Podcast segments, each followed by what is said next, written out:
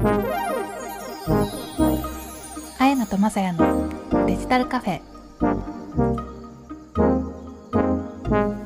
森さんこんにちはこんにちは。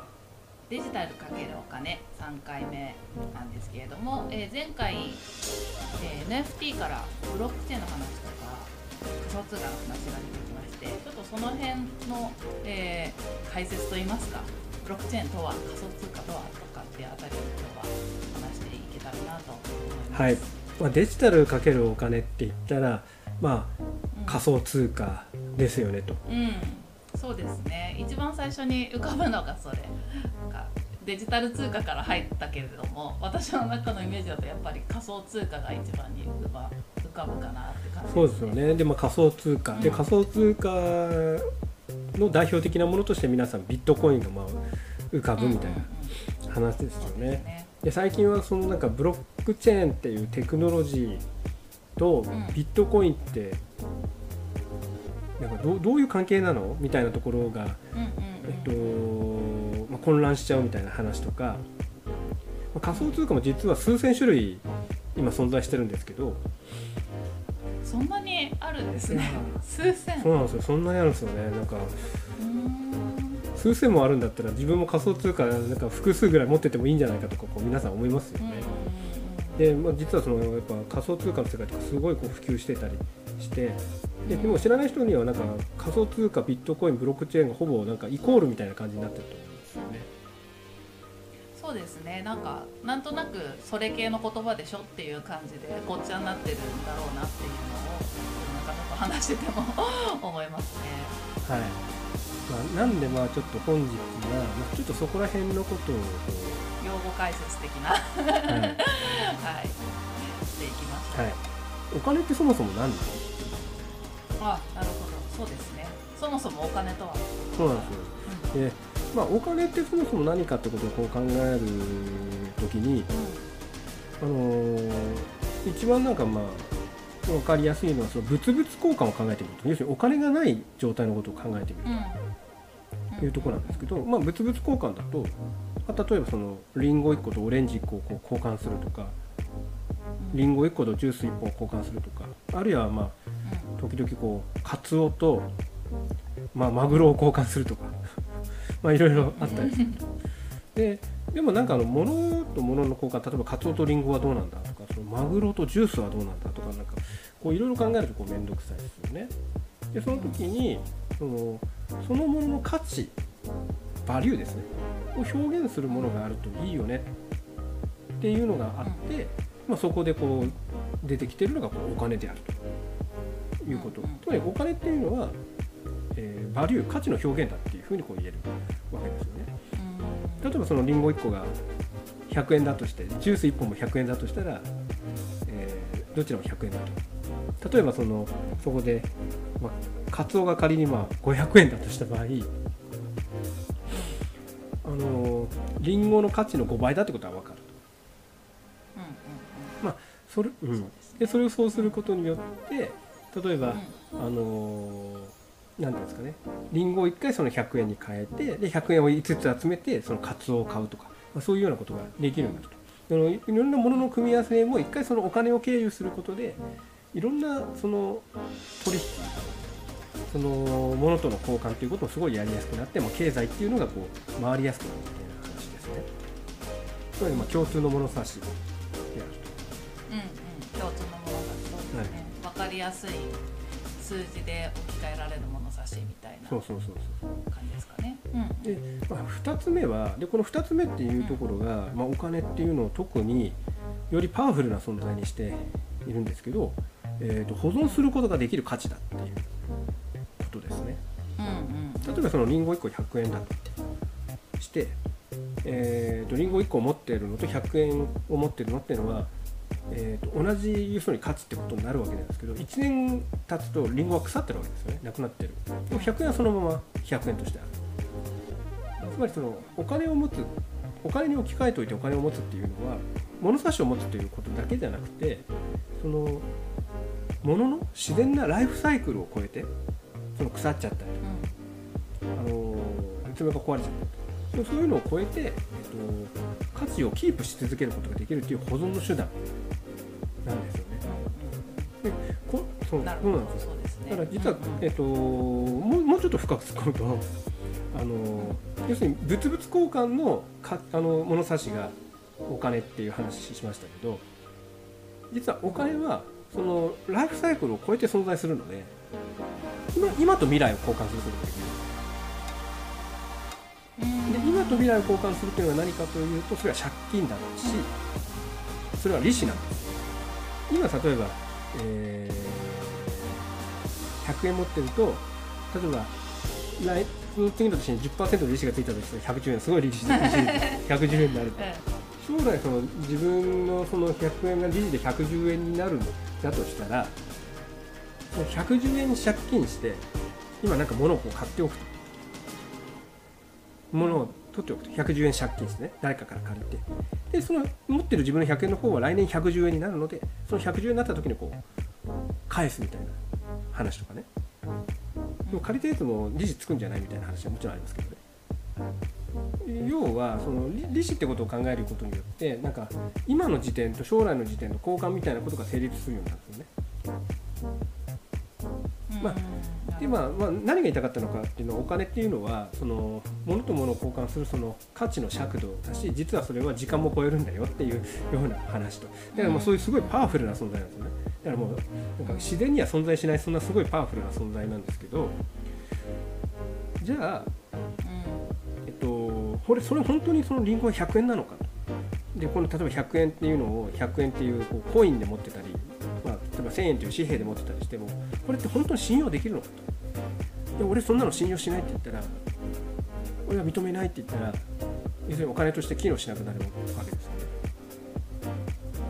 のでちょっとお金に必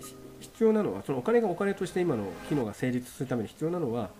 えー信用ということになるんです。トラストそうですよね同じお金を使ってる社会に行かないとそのお金の価値はゼロになりますねみんながそれを信用してみんながそれを使ってるってことが必要になってくるですでもじゃあそなんでみんなそれを信用するんでしょうねっていう話。があるで通常のお金っていうのはその、まあ、デジタルとお金の会の第1回であった、まあ、中央銀行その政府と中央銀行がその金融システムっていうのを作っていてで我々はそれを信用しているのでそのお金も信用する。ことになるんですよ。で昔はあの各国政府もそのお金が本当にその価値があるっていうお金が価値の尺度として機能するってことを信用してもらうためにあの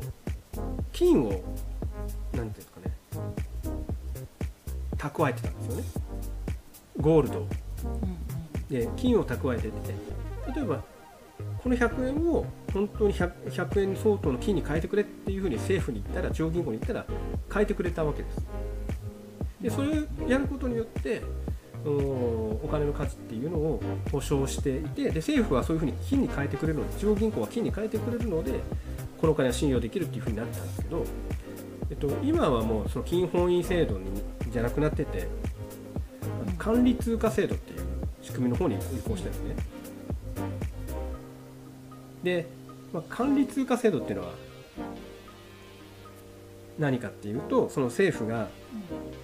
ちゃんとお金は我々が管理してますよ。コントロールしてますよと。で物価の管理っていうのもちゃんとしてますし例えばその失業者とか雇用の管理っていうのも我々ちゃんとやってますし経済成長をこう推進する施策もいろいろやってますよと。政府がいろいろやってるわけですよね。でその経済や金融を安定させることをいろいろこうやってるとで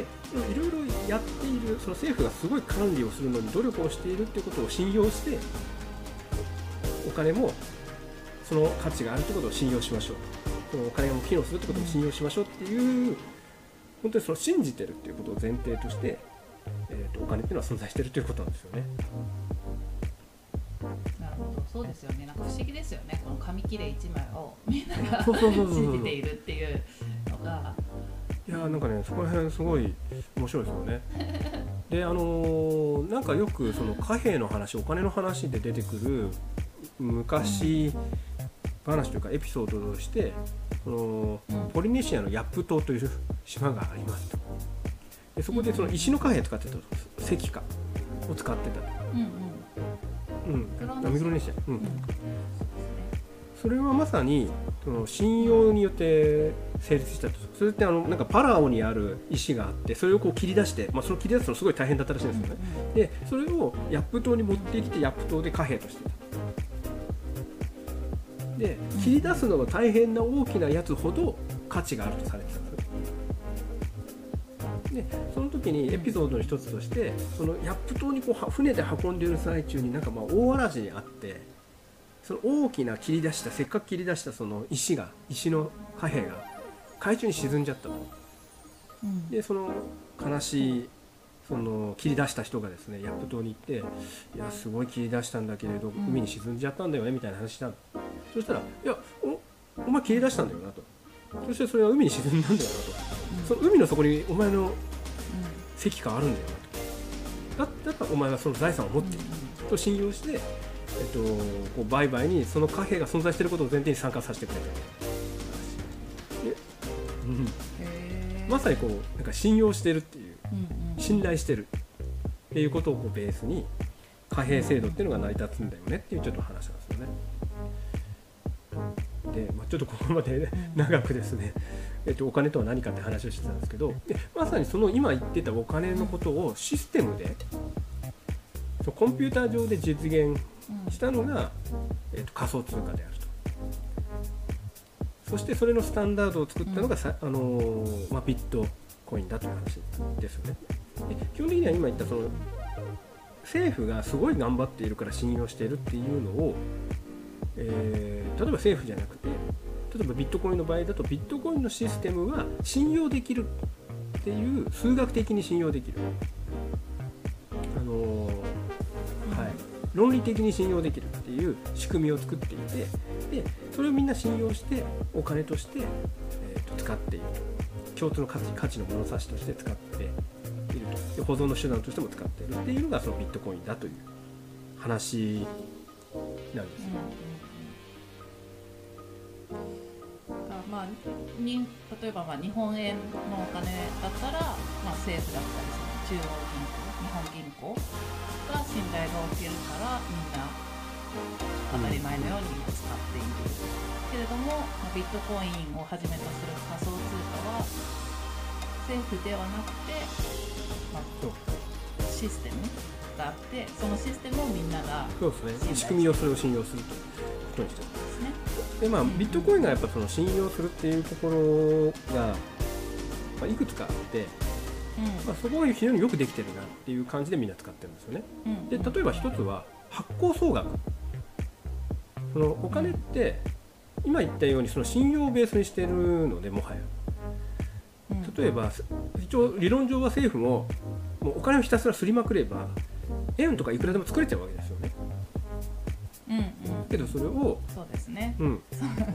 それで失敗したこともありますもんね。うん、だけどそれをこのサプライをうまくコントロールちゃんとしててこういうふうにやってますよっていうふうにやってることで、まあ、信用が成立してるということなんですけどうん。ビットコインはじゃあどうしてるのかというと実はですね、まあ、ビットコインはあのそもそも発行総額の上限が決まってるんですね。うんえっとね2100万枚なんですよ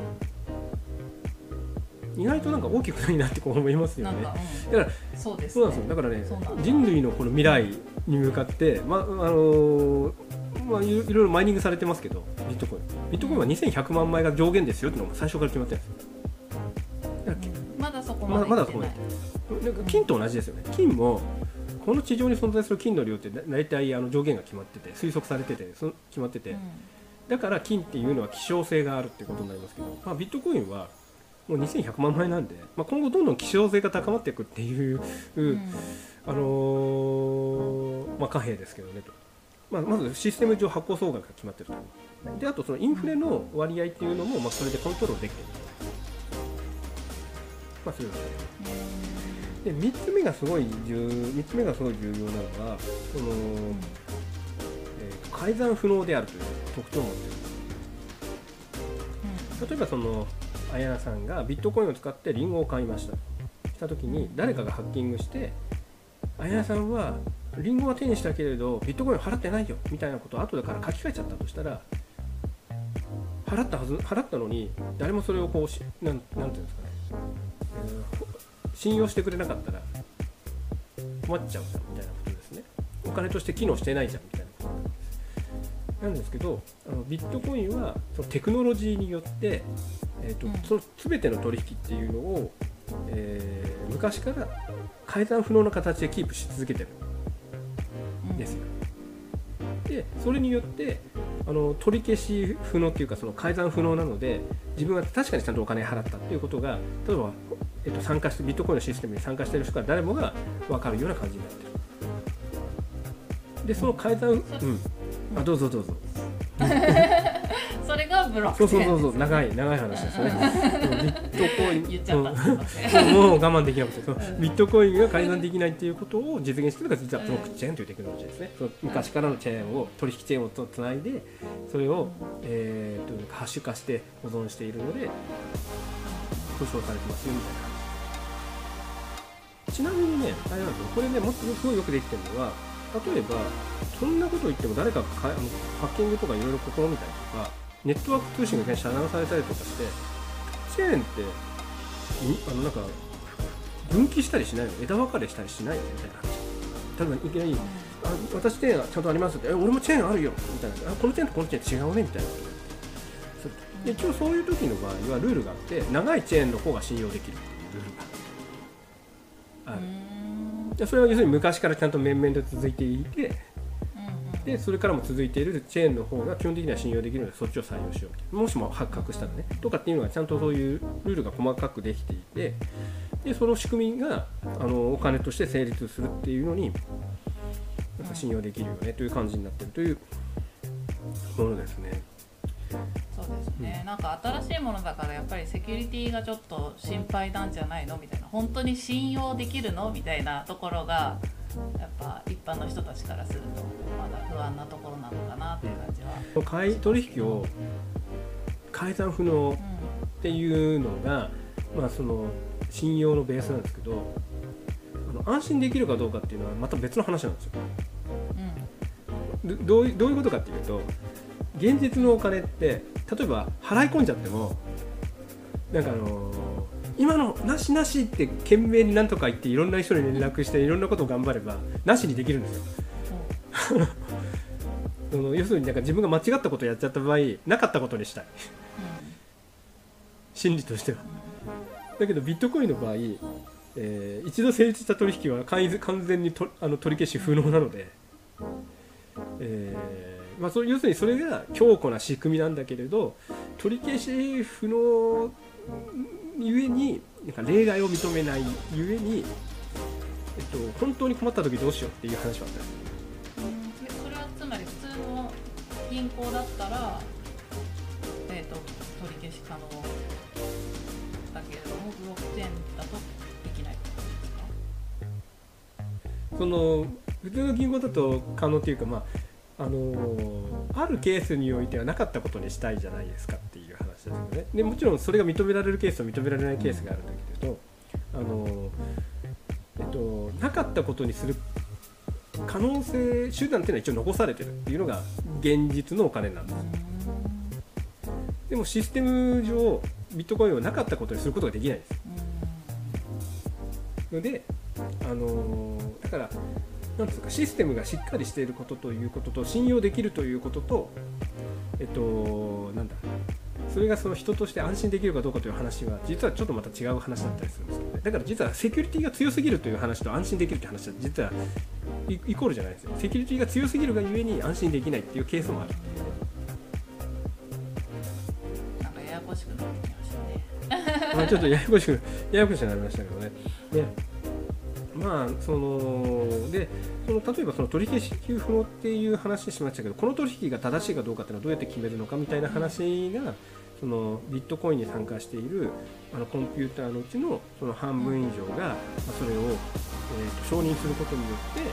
えー認めてるっていう仕組みなんです。だから半分以上のコンピューターっていう、えーところとかそのなんていうんですかね、えーとまあ、要するにその計算量によってそれ成立させてるんですけどその半分以上の計算量っていう、あのものによって認めてるのであのその正しいってことを保証してるのであの例えば一人の悪い人とか悪い会社とか悪い国とかが世の中に参加しているビットコインのコンピューターのその半分以上を手中に収めるってことは、まあ、どう考えても基本的には不可能なので、えーそのなんかビットコインのそのなんだ承認する仕組みっていうのは非常によくできてるよね信頼できるよねみたいな話になってると。なんですけどコンピューターがまあ結果としてですねそのどんどん増えていく仕組みになっちゃってるんですよね。参加するコンピューターうんビットコインなのでこれ電気代食っちゃうじゃんと。世界で見ると。すごい電気使ってるしエネルギー使ってるから CO2 すごい排出してるよねみたいな話で 環境に良くないねっていうのはよく言われてるんですよね。まあでビットコインはまあそうなんですけどね。まあでもその条件が決まってるから良かったけどまあそのまあビットコインはそういうふうにすごい仮想通貨のスタンダードなあり方を示したので例えばその今言ったそのななんですかね半分以上のコンピューターの計算量みたいなプルーフ・オブ・ワークって言われてる仕組みだと、まあ、環境環境にちょっと影響があるのでそうじゃない、えー仕組みを使おうとプルーフ・オブ・ステークっていうような、その参加している承認する人たちの信用度の状態みたいなところを見ていきましょうとか、あのかね。信あの例えばその人の持っている資産の量をけあの考慮に入れましょうとかなんかそういうような仕組みとかを使った違う仮想通貨みたいなことも出てきたりしてますね。なるほどね。数千種類あるってさっき言ってたからいろんなタイプの仮想通貨がビットコイン以外にもたくさん今出てきてるっていう。まあ有名なのはイーサリアムとかね。いろんなあ種類のやつ。そうですね。の NFT のゲームに使われてるってうん言ってたイタリまあ、イーサリアムはその仮想通貨でもあり、アうん。えー、とスマートコントラクトのプラットフォームでもありっていうところ特徴があってでスマートコントラクトっていうのはあの、まあ、契約をプログラミング化する自動化するっていう仕組みで例えばその IoT とかロボットとかうん。あのそういうのと相性も良かったりするような仕組みなんですけれど、うんまあ、そこにそのなんていうんですかね基盤として、えっと、仮想通貨という存在とそのプラットフォームという存在が融合しているので例えば前回の話のようななんかオンラインゲームでのあの基盤とかになっていたりとかするみたいな話だったりしますよね。ね、もうじゃあ仮想通貨だけじゃなくてもういろんな使われ方をイーサリアムはしてるっていうそうですね。まあ、あとあの、ややこしはいい まあ、あと例えば、あのビットコインみたいにその完全に分散型のやつじゃない、えっと、ちょっと中央集権型の企業間がコントロールするようなリップルとか、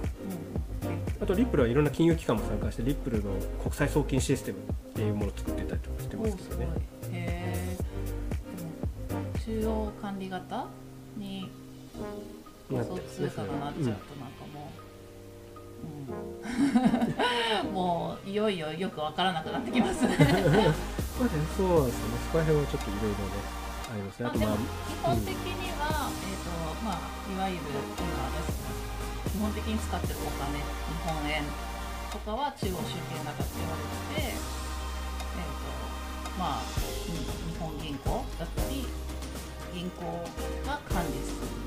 もの。なのに対してブロックチェーン技術を用いている仮想通貨は、まあ、それに関わっているみんなで管理しているみたいなイメージでいればまあそうですね。うんうん。分散分散型？そうなんですよでうんうんそうなんですよ。まあ要はその信用っていうのをどういうふうに成立させてるかっていうポイントですよね。そこがこう面白いところである。どっちがいいってわけではなくて、まあ、技術が進んできたからそのみんなで管理するってことが実実現できるようになって違う形のお金のあり方が生まれたっていう感じですよね。そうですね。はい。まあそんな仮想通貨と、はい、ビットコインと ブロックチェーンの話でした。そうですねちょっとよくわからなかったって方に少しでもわかる伝わるような話ができてたらいいなと思いますが、はい。はい、ちょっとか今日は硬かったですかね。ちょっと硬かったです硬ね。かったです うんね。うん、次回じゃあもうちょっと身近なそうですね。次回はあの皆さん大好きポイントの話でも。あポイントいいですね、はい。うん私まあちょっともいろいろ話せそう、ポイントなら はいじゃあ今日はこんなところではい。ありがとうございました。ありがとうございました